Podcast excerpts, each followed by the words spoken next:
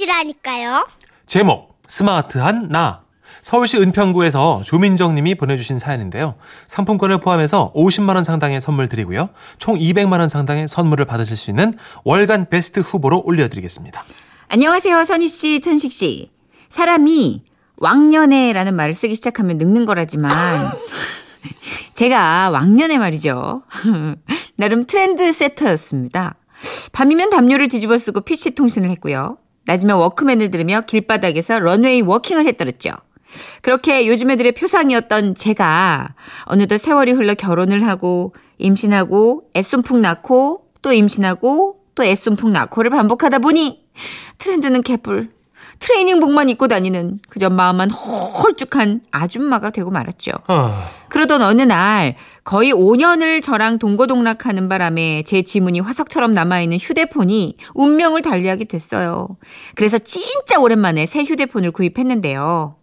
와, 디지털 강국 코리아라더니 새로 만난 스마트폰이 뭐, 뭐, 이건 뭐, 거의 첩보 영화에 나올 수준으로 새끈하긴 하더만요. 그런데 스마트폰이 좋으면 뭐합니까? 제가 스마트하지 못한데. 그러니까 제가 항상 주장하는 말이 그거잖아요. 휴대폰 기능이 그렇게 별거 별거 많다던데 그래서 휴대폰 안내책자가 뭐 거의 사전 수준이더만 제가 사용하는 건 전화랑 문자밖에 없었죠. 근데 옆에서 그 모습을 보던 제 친구가 답답한지 고릴라 마냥 가슴을 팍팍 치더니 어머, 어머, 어머, 답답해, 답답해. 어머, 야, 너 꼴랑 40 중반에 늙은이 다 됐다. 어? 야, 100세 시대에 벌써부터 이러면 어떡하니? 집에 뭐 어떠냐? 전화만 잘 쓰면 되지. 아이고, 한때 X세대니 뭐니 그렇게 설치고 다니더만. 너 정말 이제 X다, X. 야, 어? 스마트폰도 제대로 못 쓰고. 어, 세월이 야속해. 친구 말에 따르면 스킨십으로 손만 잡은 남녀가 서로 사귀었다고 할 수 없듯이 스마트폰은요, 전화, 문자만 쓴 사람은 스마트폰을 가졌다고 할 수 없다는 겁니다. 그러면서 휴대폰 화면을 막 손가락으로 이렇게 띡띡띡띡 터치하더니 은행 업무도 볼 수 있고 택시도 부를 수 있는 데다가 뭐 미세먼지 수치도 알려주고 거기다가 내비게이션까지 사용하는데 어머 어머 어머 이건 뭐 신세계가 따로 없는 거예요. 그래서 배를 깔고 누워가지고 본격적으로 휴대폰 안내 책자를 정독했습니다. 그런데 두 분 그거 아세요? 휴대폰으로 전화나 문자가 오면 자동으로 읽어주기 기능이 있는 거예요. 왜 휴대폰이 그 벨이 랄랄랄랄랄랄랄 이렇게 울릴 때 중요한 전화일 수도 있으니까 가방 안에서 휴대폰을 급하게 꺼내거나 뭐 아니면 화장실에서 볼일을 보다가도 막 끊고 나와가지고 확인하는 경우가 있잖아요. 그런데 자동 읽어주기 기능을 켜놓으면 휴대폰을 손에 들고 있지 않아도 언, 언, 죽순이 김말자에게 전화가 왔습니다. 이런 게 있어요? 있어요. 이렇게 걸러야 할 전화는 딱딱 알려주니까 되게 편하더라고요. 그렇게 제가 점점 스마트해지고 있을 무렵 시어머니 생신이라 갈비집에서 가족 모임을 하게 됐습니다.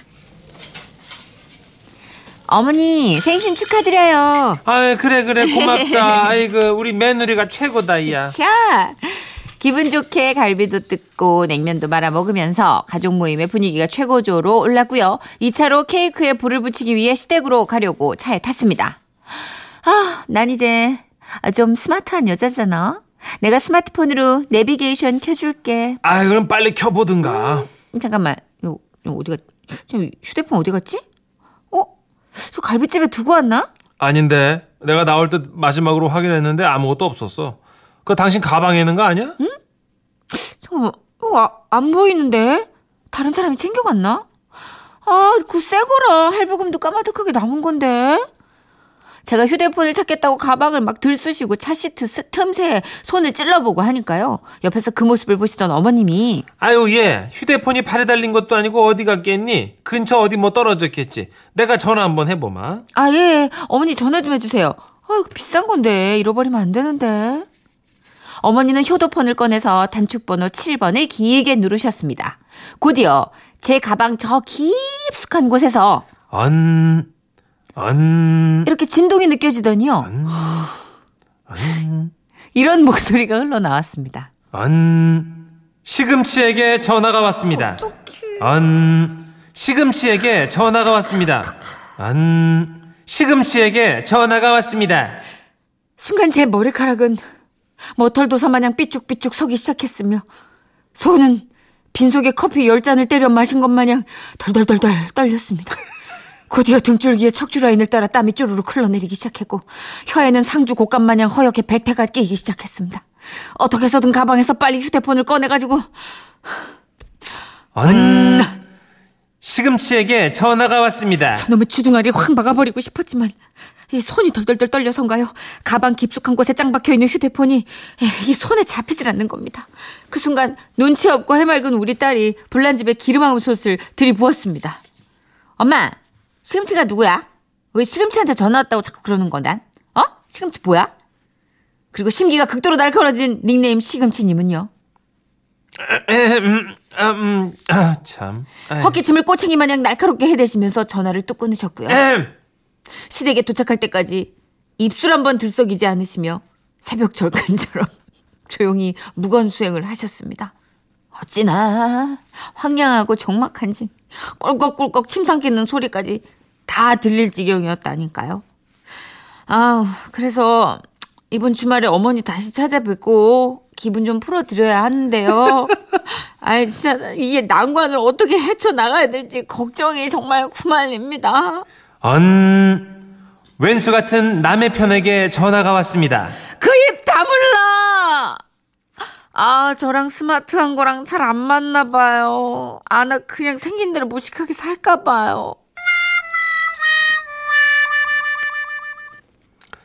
이거는 뭐 노래부터 들어야 될 것 같아요. 네. 너무 늦었잖아요. 예, 변진섭의 노래입니다.